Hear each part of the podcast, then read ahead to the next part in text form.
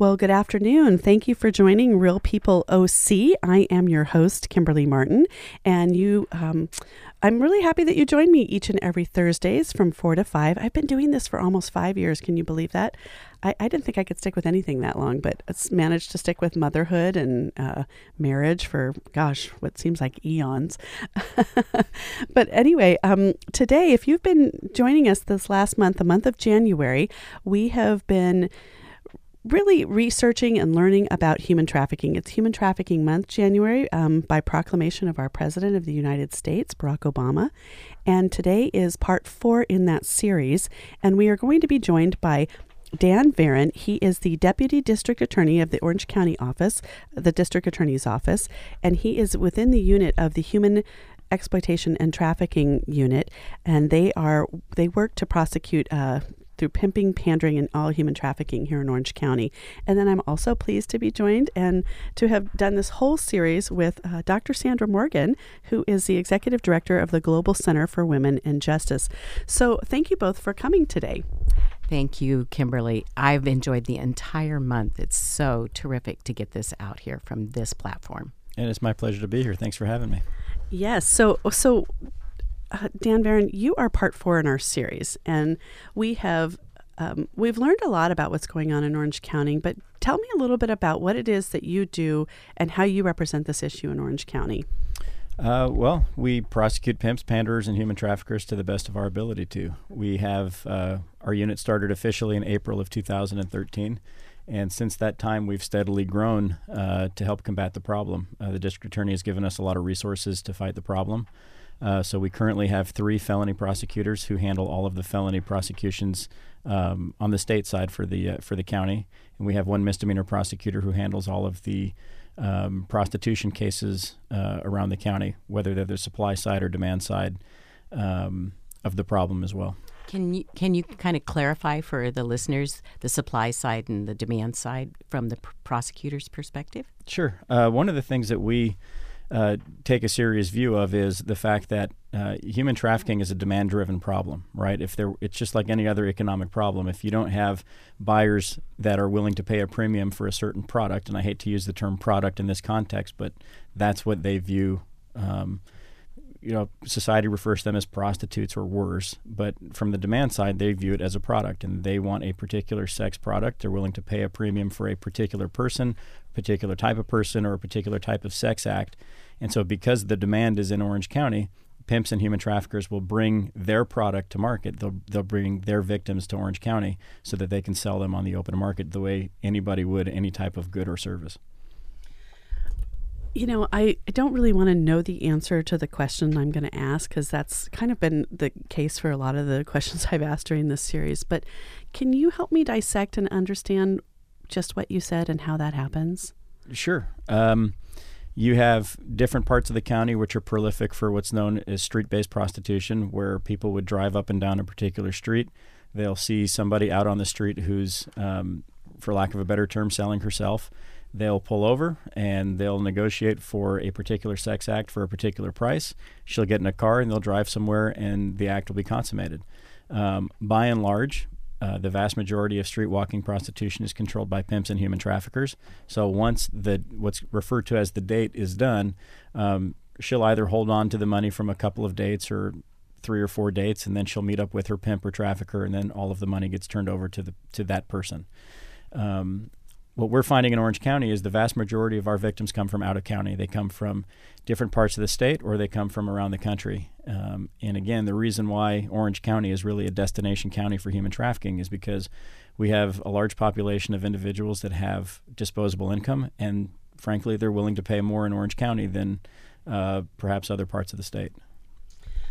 Is it also exacerbated by the fact that we have an awful lot of hotel rooms and travelers that come to this area too? Yeah, absolutely. The example I gave was for your street-based prostitution, but um, you know, it's funny. A lot of jurisdictions, we go. One of the things that we do, in addition to prosecutors, we go around and we train. We train law enforcement. We train other prosecutors, and sometimes there's some resistance. And what people will say is, "Well, in our county or in our city, we don't really have a human trafficking problem." And we always just ask them, "Well, do you have a hotel room?" Because if you have a hotel room, you have a human trafficking problem. Um, I would say more prostitution happens, more pimping and human trafficking happens in hotel rooms via the internet. So they'll post uh, advertisements on internet websites. Uh, sex purchasers sex purchasers will go out find the advertisements. They'll negotiate something with uh, their victim or with the pimp directly, unbeknownst to the to the purchaser. The the pimp might actually be the one who's sitting there texting him, telling him where to show up and how much it's going to cost and for what sex act. Um, and I know that our purchasers generally don't have a vision. they usually have a vision of the girl in the advertisement. They don't have the vision of some dude sitting there texting uh, when they're communicating with them. Uh, and then they'll go into a motel room and they'll uh, they'll exchange money for sex, and that happens all over the county.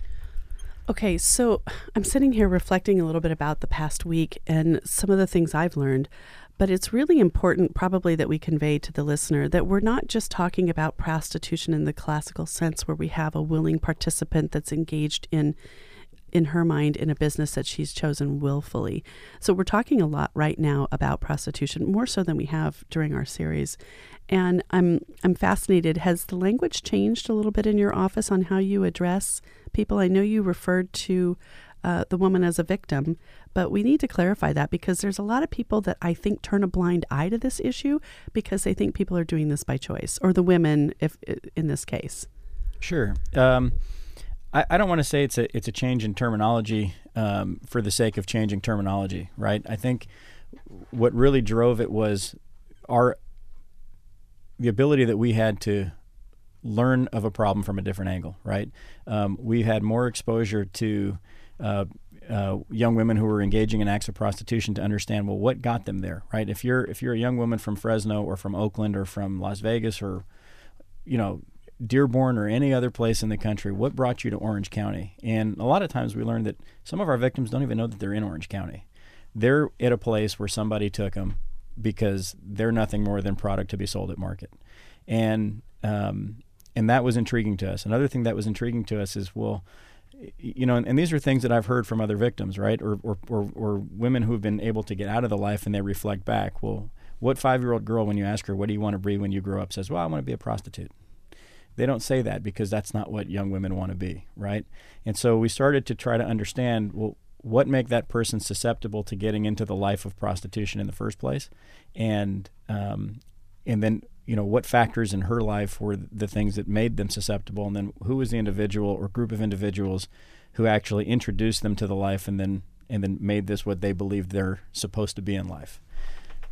So dan um, i really want people to understand that we've moved way beyond we only see as victims those who are minors but we have to recognize they were probably lured into this um, through fraud or coercion, and so that when they turn 18, uh, they don't say, "Okay, I'm I'm an adult now. I'm going to walk away from this." And I think one of the most impressive things about Orange County's approach to this through your office and your leadership and Brad and Brian, that are other prosecutors in Heat, is the fact that we have a steadily increasing rate of successful prosecutions of uh, perpetrators who have victimized um, adults. So we, we, we're growing our empathy for the victim beyond just the soft little young little kitten kind of image. Right. Can you speak to that? Sure. Uh, you know, it, it's hard. Um, I think when you're talking about a child victim, somebody who's located and identified by law enforcement while they're still a juvenile, I think that's easier for everybody to wrap their heads around and say, hey, you know what? Yeah, we can clearly see that, that she's been uh, induced to do something that she really shouldn't be doing and that she lawfully can't even consent to doing. Um, when you have a 25 or a 30 year old young woman who's doing the same thing, I think it's easier for people to come to the conclusion that she's out there, like you're saying, because, well, she wants to be out there, and so she's made a choice. And we all come from a place, especially in Orange County, where we believe in personal choice and personal freedoms, and we assume that people have the choice to do things that um, that they're doing. Um, what we've learned over the last few years is is that a lot of times that young woman who may be 25 or 30 today when she's contacted by law enforcement she really got into the life when she was 13 or 14 or 15 and so the question that we always wanted to come to was what caused that person to get in and stay in what's known as the life for 10 years, um, not reach out to law enforcement, not try to avail herself of help, um, what was it that happened, and um, our learning about the and again, we're painting with broad brushes here because obviously what's true in one case or what's true in a majority of cases isn't true in every single case. Um, but we've learned that the vast majority of victims who get into the life have gotten in at those sort of young teenage years of between 13, 14, and 15 years old. Uh, we've learned a lot about the backgrounds that they tend to come from that make them susceptible, um, and and understanding that that's where they come from has has caused us to um, try to work with them in a different light, try to help them get um, instead of going through the revolving door process of charging them with a misdemeanor offense and having them show up in court and get a slap on the wrist, we've tried to um, help connect them with the resources that can uh, help them more long term. So you've really changed your approach then, haven't you? I mean, I think if you're looking at an adult woman and seeing her more as that child victim that was maybe if you could if it's not too strong language say kidnapped 10 years ago into this life. Um, I think kidnapped is probably putting it too strong because I think we get an image in our mind of what kidnapping means, right? But the thing about human trafficking is um, I don't really like to talk too much in cliches, but okay. I'm going to use a couple that okay. I think are maybe appropriate. But it's oftentimes referred to as enslavement of the mind, right? And um, and I'm not going to give a whole lesson, you know, on the air about how to enslave somebody's mind, but but um, but I think it's sufficient just to note that if if you're a, if you're a pimp and you're good at identifying somebody who might be susceptible to whatever game that you're gonna you're gonna pitch towards that individual, right? That's you've already got half the battle. If you can identify what type of target is going to be particularly vulnerable, right? That's that's at least half the battle, right? And then the idea is, well, okay, now that I've identified a an advantageous target, well, what what am I going to do to try to um, get that person to come into the fold and become reliant on me and dependent on on me for everything, whether it's um, your basic physical needs like shelter, like uh, food, um, and then the basic emotional needs that that individual probably never got from anyone else in her life right? So if if if a pimp can take a 14 or a 15 or a 16 year old girl who needs those things because she doesn't have it in whatever life circumstance she's in over here then he's going to be able to provide that for her and she becomes reliant. And all through the process a successful pimp is going to brainwash her to believe that he's the only person that loves her. He's the only person that she can rely on. He's the only person that is going to keep her safe. And anybody else that she may come in contact with in life, especially law enforcement, are people that are just trying to get in the way of that one relationship that in her mind is productive. And her primary relationship, right? Correct. Hmm. Okay, well, that, that was one of the more interesting things you brought up, Dr. Morgan, early on in our series, is that they actually go to seminars and study how to be uh, professional at their own business here, and that they are studying um, the hierarchy of needs and you know really interesting psychological texts to uh, to help control the minds of their young victims. Which which is why I really agree with Dan about not using kidnap um, terminology because then we have this sense that well if we are guarding and and keeping watch we're going to be able to identify someone grabbing a kid.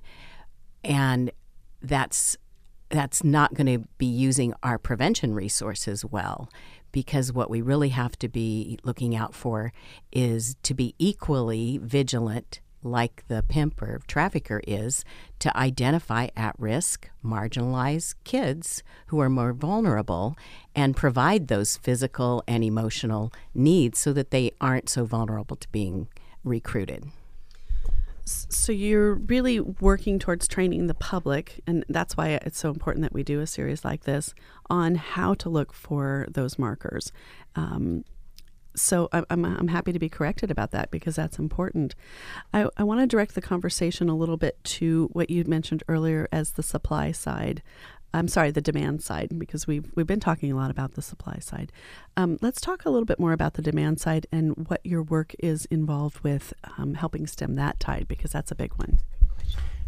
Um, well, I'll give you I'll give you a, an unfortunate answer, but it all depends, right? It it really depends on the particular circumstances that somebody's involved in. Um, anybody who's involved in a particular uh, crime is held accountable um, if they should be held accountable and liable for that crime.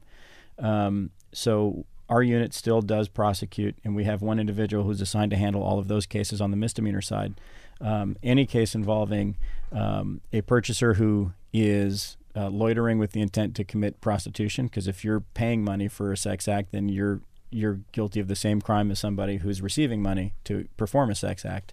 Um, so our office has uh, a mechanism in place where anybody who's convicted um, on the demand side of soliciting prostitution, um, upon conviction, then they are uh, they're made public. They're on the public website. They're on the DA's website, and we have a, a sex purchaser page.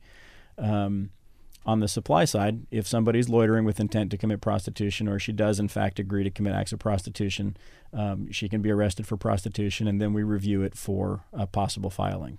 One of the things that we try to make sure that we're looking at is is this an individual who was arrested, but she may still be a victim? And if we believe that that person's a victim, then we don't prosecute them. Um, even if we think that, you know, and, and it's not something that we do to say, okay, well, we only won't prosecute her if looking at it, it looks like um, she has a pimp and she's willing to cooperate. We we look at it and we assess whether we believe she's a victim, and if we believe they're a victim, then we don't prosecute them. That's um, that's the important part about having everything handled within the same unit, so that we can uh, try to assess each case individually, and then we also look at them to see, well, is there something that we need to do to follow up? Right? Can we connect her with the proper resources? Can we um, can we potentially identify somebody who was uh, exploiting that individual? So when you were talking about um, prosecuting the pimps and traffickers, I, I think I remember back when um, a, a, reporter called me about a case you you were the lead prosecutor on, because people couldn't believe how much money the pimp was making from um, trafficking, and so can you talk about that a little bit for so people understand why using language like product is is the reality so we understand their mindset when they set up business in Orange County.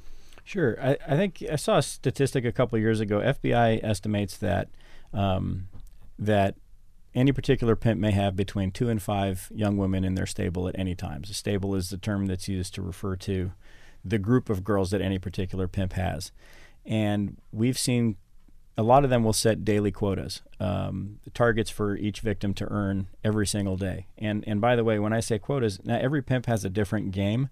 They have different sets of rules. Um, there are some that that are common throughout, right? It's called the game for a reason, right? It's not like one person just made it up and he does what he does over here, and then somebody else made up their own game somewhere else. When we talk about the game, if you look at certain uh, lyrics in, in music, in popular culture, if you mm-hmm. look at certain books, um, like Sandy was talking about, or if you look at um, the certain how to's or how to be a pimp, they refer to it as the game and or the life. And there are rules of the game. And one of them is quotas. And if again, depending on the pimp, they might have punishments for not even earning your quota.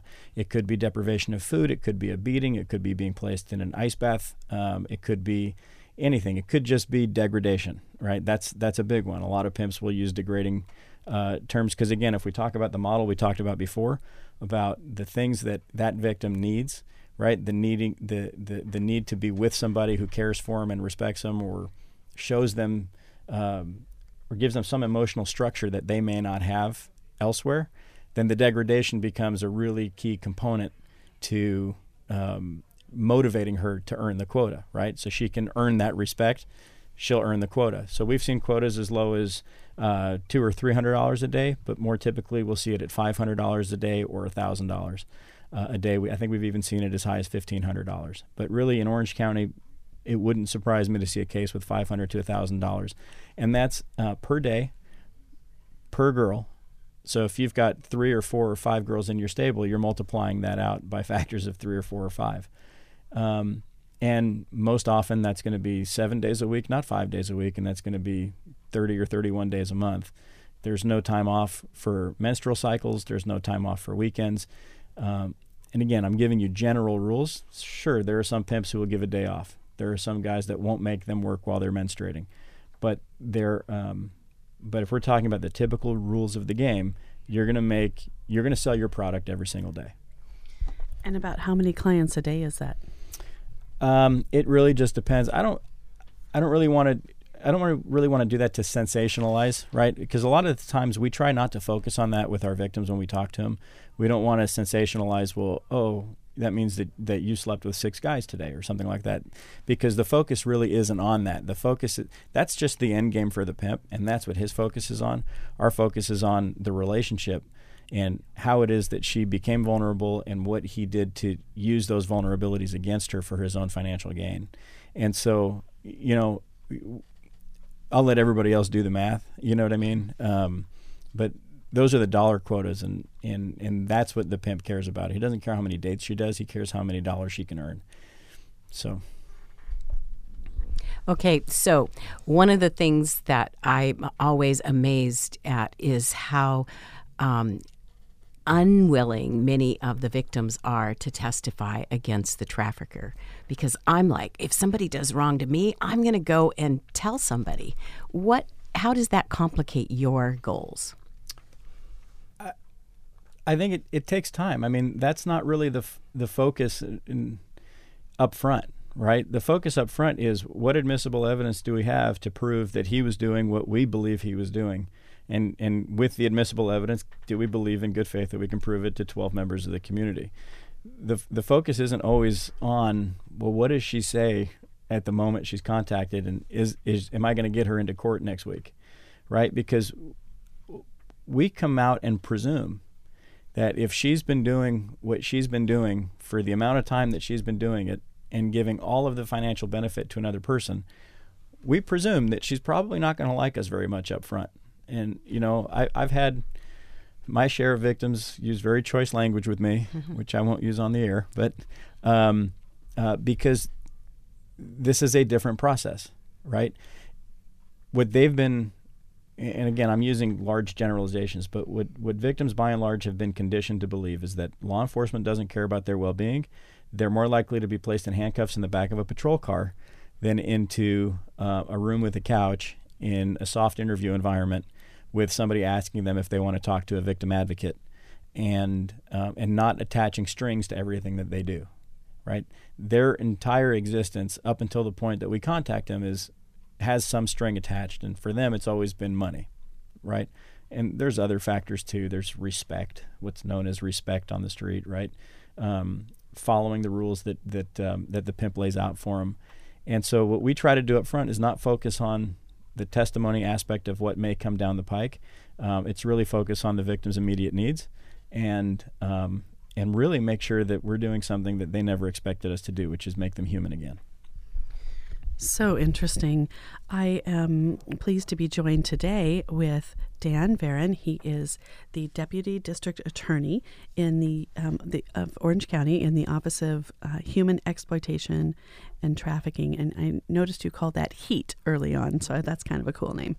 Um, where he is busy prosecuting pimping, pandering, and human trafficking, and also with Dr. Sandra Morgan, the Executive Director for the Global Center for Women and Justice. And she has helped me craft this four part series here um, on human trafficking at Real People OC. And I am your host, Kimberly Martin, and you're listening to 88.9 FM in Irvine. That's KUCI. You can uh, listen to the podcast of the previous. Um, shows that we've done, it is a little tricky here at KUCI. I will point that out it seems to be a bit of a browser war. So if you want to go and look at those podcasts, use Internet Explorer. I think a couple of the other ones don't work on our website for some reason. That's kuci.org, and you can go to archives, click on my show, Real People OC, and you can listen to podcasts. Um, I want to ask you, Dan Varon, how do you measure success in your office? Because it sounds like there's a tsunami of things coming your way, and maybe not a lot of hopeful outcomes in each case that you touch. Can you talk to us about that? Sure. I, I think personally, um, and I think this would be, you know, I've never asked this question to my colleagues, Brad and Brian. Um, so I'll just answer it from a personal level. I think we, we try to measure success on a case by case basis, right? Um, every case is unique. Every victim is unique. Every defendant is unique. Their backgrounds are unique. Um, and so we measure it on a, on a sort of a two fold process. The first process is looking at the victim. Were we successful at, um, at a minimum, planting a seed with the victim so she understands that law enforcement is different um, than really, frankly, what it used to be five years ago, right? Um, does she understand that there are ways that she can avail herself of help if she wants to get out of the life? I think a lot of young women are not sure about us. They're not sure about cops. They're not sure about how to get out of the life. That prospect is very scary because there's only that's what they know, right? And especially if they got in when they're 15 or 16 or 14, this is the life that they know. And to you know, for any of us to move from one facet of life to another is a scary thing. For somebody to move from a situation where this is what they believe they are um, into an unknown uh, is very scary. So if we can succeed in planting that seed and having some connection where somebody can feel that they're humanized, then I think that that was successful. Obviously, my job is to prosecute people for felonies for pimping, pandering, and human trafficking, which I think are heinous crimes. I think they're heinous. They rob people of their innocence. They rob people of their um, of their sense of self worth, and they rob people's outlooks for the reason that we just talked about when we talked about victims' difficulties in seeing beyond the life. Right. So on that front, we measure success by successful felony convictions and um, making sure that somebody gets what we think that particular case is worth. Okay, so a certain That's a long answer, Sentence. I know, but I'm a lawyer. No, it's actually good. You did fine. you did very well. You So, did what's your conviction rate in Orange County as a team? Um, I think as a team, we've uh, I think we've we've got about hundred or hundred and maybe between 100 and 104 convictions, felony convictions related to pimping, pandering, or human trafficking. Um, I think we've dismissed four or five cases for various reasons. Is that per year, or what is? What do you mean? That's- what are we measuring against time? Since April of 2013, when the unit officially started. okay, and how many? How many are coming your way though? That you Um, total between the three of us, I think we've got about um, roughly 70, 65 or 70 active felony prosecutions pending. So is that? Are you able to prosecute hundred percent of the ones that come your way? Thirty percent, or Oh. what is what's what's happening in that arena? Okay, is the so law on your side yet? the law's on our side. I, I think I feel pretty confident that the law is on our side. Prop 35 passed in November of 2012. Uh, that changed the specter for us. It changed. Um, it, I think that was a real reflection of the view that people uh, are having towards human trafficking. Um, Reflect on that proposition for us for a moment.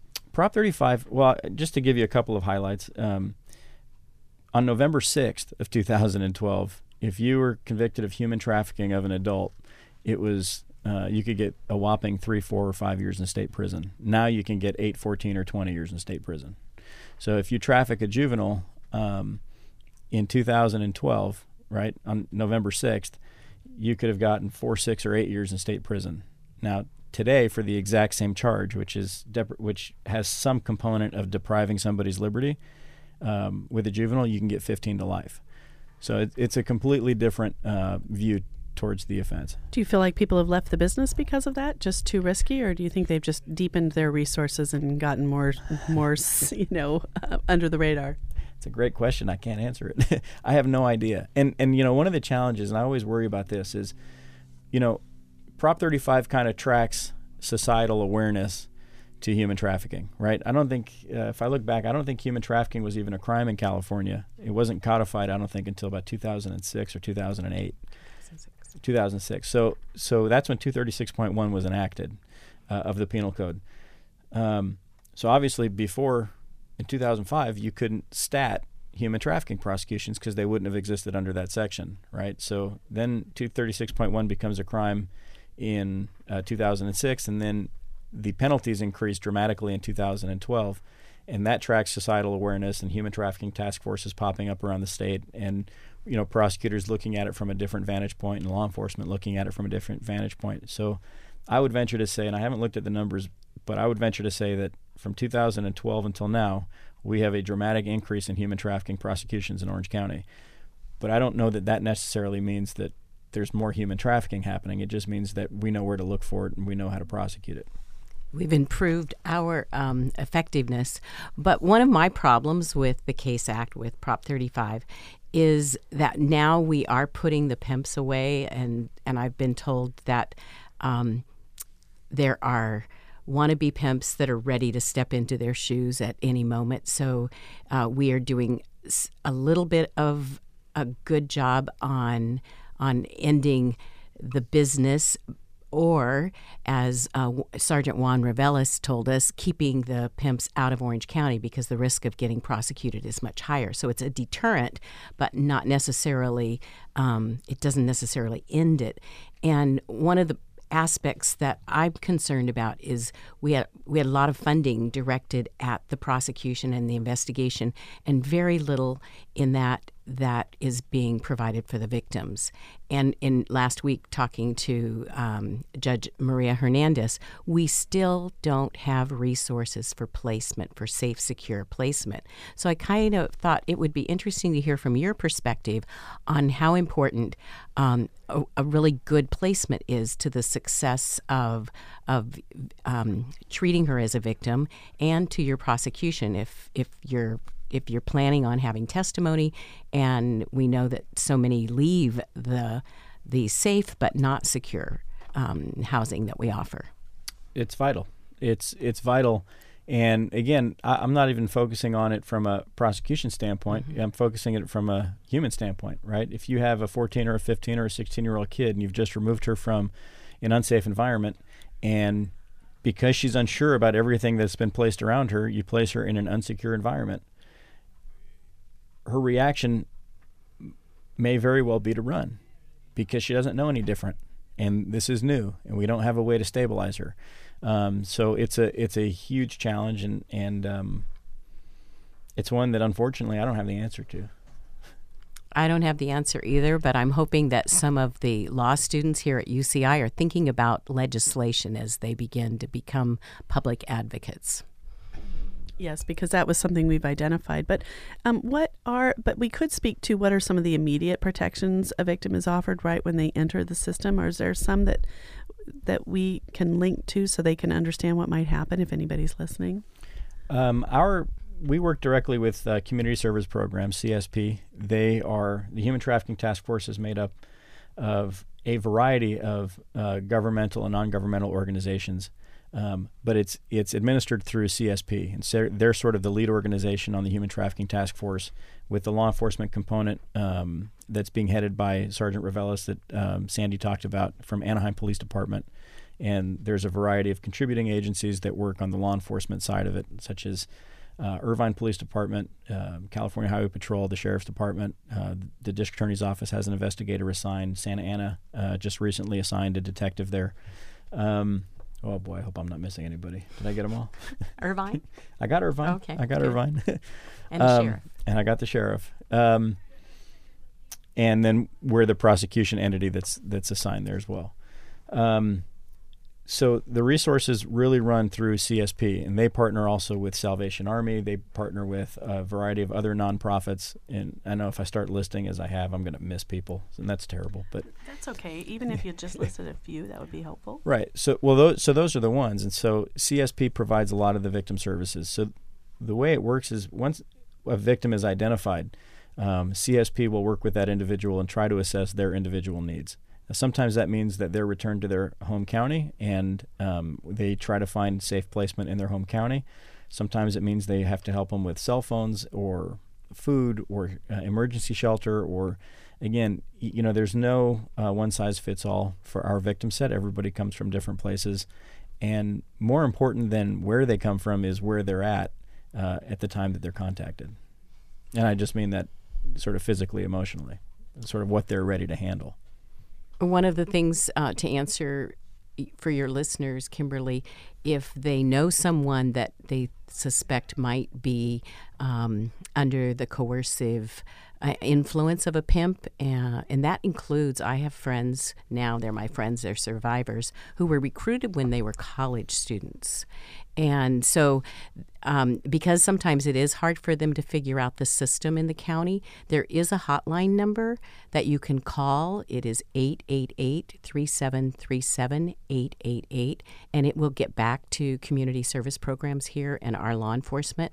But a lot of times, this this group of, of um, people are more inclined to send a text than to make a phone call if it's self reporting.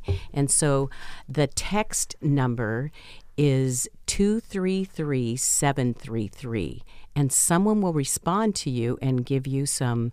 Um, a, a referral for some help, and that's be free. You can text be free 233 733 if you think you or one of your friends might actually be in a potentially um, exploitative situation. Okay, very good. If uh, you're just tuning in, this is Kimberly Martin, and I'm your host of Real People OC. We are here at 88.9 FM in Irvine. That's KUCI. And if you're interested in today's show and the many others that we had in this series so far in the month of January, we are studying a little bit about human trafficking. And today we have with us Dr. Sandra Morgan, Executive Director for the Global Center of Women for Women in Justice out of Vanguard University. And she has helped me craft this very interesting and intriguing discussion on human trafficking, um, how successful we've been here in Orange County and some of the innovative things that we've been doing. And today we have with us Dan Varon. He is the Orange County Deputy District Attorney and he is within the unit of human exploitation and trafficking. And they are prosecuting pimping, pandering, and human trafficking. Those are big words. Um, I got them out quickly that time. um, so, okay, well, tell me what we've missed. What else does the public need to know about the work that you're doing and how can we help you? I think, well, there, there's a lot. I think Sandy gave a lot of great advice before uh, a few moments ago, but um, I think awareness is number one. You know, to the degree that people want to get involved or give money to organizations that help human trafficking victims, we talked about the needs that our victims have. It could, you know, it could be anything. It could be clothing. It could be food. It could be shelter. Um, those are those are the immediate needs that our victims need. Um, awareness is a huge part of it. Um, I think that we've done a lot to um, try to spread the word about what human trafficking really is. Um, when people see somebody out on a street or they see an internet advertisement or whatever, I think it's important for people to understand not to just throw labels out, oh, that's a prostitute or something. Um, as one uh, young woman told me once, I never forgot it. She said, We always smile because we were trained to smile. We knew that if we didn't smile, it was a beating. So, you know, don't assume that somebody is where they are because they want to be there, right? Sometimes we have to dig a little deeper. Um, and a big part for me of uh, public awareness is understanding the things that maybe have unintended consequences. Right? We um, we do a lot in in popular culture or in the media to glorify certain lifestyles that maybe don't need to be so glorified. And maybe we need to understand um, what they are a bit better. Okay, let's speak to that a little bit because when you walked into our studio here at KUCI, you went right to some of our record labels. We have a beautiful collection of vinyl here in KUCI. And I thought maybe you were just a music enthusiast, but you pulled a couple of the albums and you started looking at the titles and um, pulling the lyrics up online to see if you could see where you know we're we're kind of infusing this acceptance of pimping and pandering. Can you talk a little bit about that? Uh, sure. You know, and I, am not a huge music enthusiast, and you know, but I, have learned a bit through uh, through my assignment. And you, you hear certain songs have titles like PIMP. Well, what's that glorifying? What are we teaching? Uh, you know, I think that's a song by 50 Cent. You know, what what are we teaching our kids, um, whether they're young boys or young girls? What are we teaching them about the value of women? What are we teaching them about the value of money, um, and and acceptable ways to try to get money? Um, you know, uh, Big Pimpin' is another one by Jay Z. Which again, I'm not saying anything about anybody's lifestyle because I know that people sing about things that they don't necessarily partake in or even condone, or maybe they're just not thinking about it. But think about the effect that that has on the listener. Think about, you know, and, and I'm not one for controlling what people listen to. I'm, you know, we can all do what we want and be grown-ups and adult, but but I think the adults in the room sometimes need to know what their kids are listening to so they can put it in the right context if there can be a right context. I'm not sure there always can be, but that's a discussion for another day, I guess. sure, sure, sure. What about you, Dr. Morgan? Do you want to make some comments about that? I do believe that long term demand is going to be reduced not through just the coercive use of the law to deter people. I think that we do have to change culture. I really appreciated one of the remarks that Sergeant Reveles made. If you didn't hear him, um, Kimberly just told us how to go back and access uh, the previous shows. But he talked about the link between pornography and driving demand for commercial sexual exploitation. And I think that is an area we have to address a lot more attention to um, in our schools and um, young um, young adult programs, uh, after school programs, and one of the most disturbing new facts that's rising, depending on whose statistics you're reading, the number of girls who click on pornography starting in their early teens goes somewhere between 22 and 35 percent of online clicks. I think that's a great point. I mean, when you think about it, and I guess I have to tell Juan I said that, uh, but um, we live in a society where Playboy just went non nude, right? Now think about that for a second. Playboy just went non nude. They were the driver of nudity, what, 40, 50 years ago. Mm-hmm. And they went non nude because it's so, because pornography is so rampant, uh, rampant and prolific. And, and it, right, it's just out there. And it's not just nudity, it's, it's graphic, graphic nudity, sex acts that are, everything is prolific. And so if, if you combine that with the vulnerability traits, the easy access to that sort of information, and then you combine it with sort of a a an acceptance among society for the use of certain terms and lyrics. I mean, you, to to call a woman the B word uh, in popular culture doesn't mean anything anymore, right? Right. But if I were to use it at home, I'd get a beating probably, right? Right. right. And rightly so. I hope so. No, right. Not advocating violence here right. on KUCI. but but you know, those are things that that's sort of the confluence of where popular culture has brought us right now, and I think it, I think those factors make it easier for somebody who wants to exploit somebody to recruit them. So, does that impact a court trial because it's more normalized when you have 12 people sitting there and, and the judge and, and you're presenting your case and you're trying to paint this, uh, this person as a victim? Uh, do you face resistance to that because of the normalization in culture? You know, I think that's always a risk. I think our job in court is to try to educate the jury um, to the particular situations um, that are unique to a particular type of case. And sometimes we have to get into and understand the backgrounds and, and the cultural components. Um, we haven't seen that yet as being an issue with jurors, um, but it's always a concern. Mm. Well, we are drawing down on our time with you, Dan Varon, the Orange County Deputy District Attorney. Um, any final thoughts before we go today? No, I, I just want to again thank you for the opportunity to speak about it. Obviously, you can tell it's an important topic uh, to me personally. It's important uh, in our society, and I and I appreciate the opportunity to help raise public awareness. And I appreciate you a lot too, Dan, because I know that you put in a lot more than your 40 hours a week. That this is this is a personal commitment just as much as your job, and you are greatly appreciated. Thank you. He probably laughs so much because 40 is like maybe, you know, a third of what he actually does for his job, oh, right? Yeah. Uh-huh. That's right. All right. Thank you. Stay tuned. We're going to take a short break.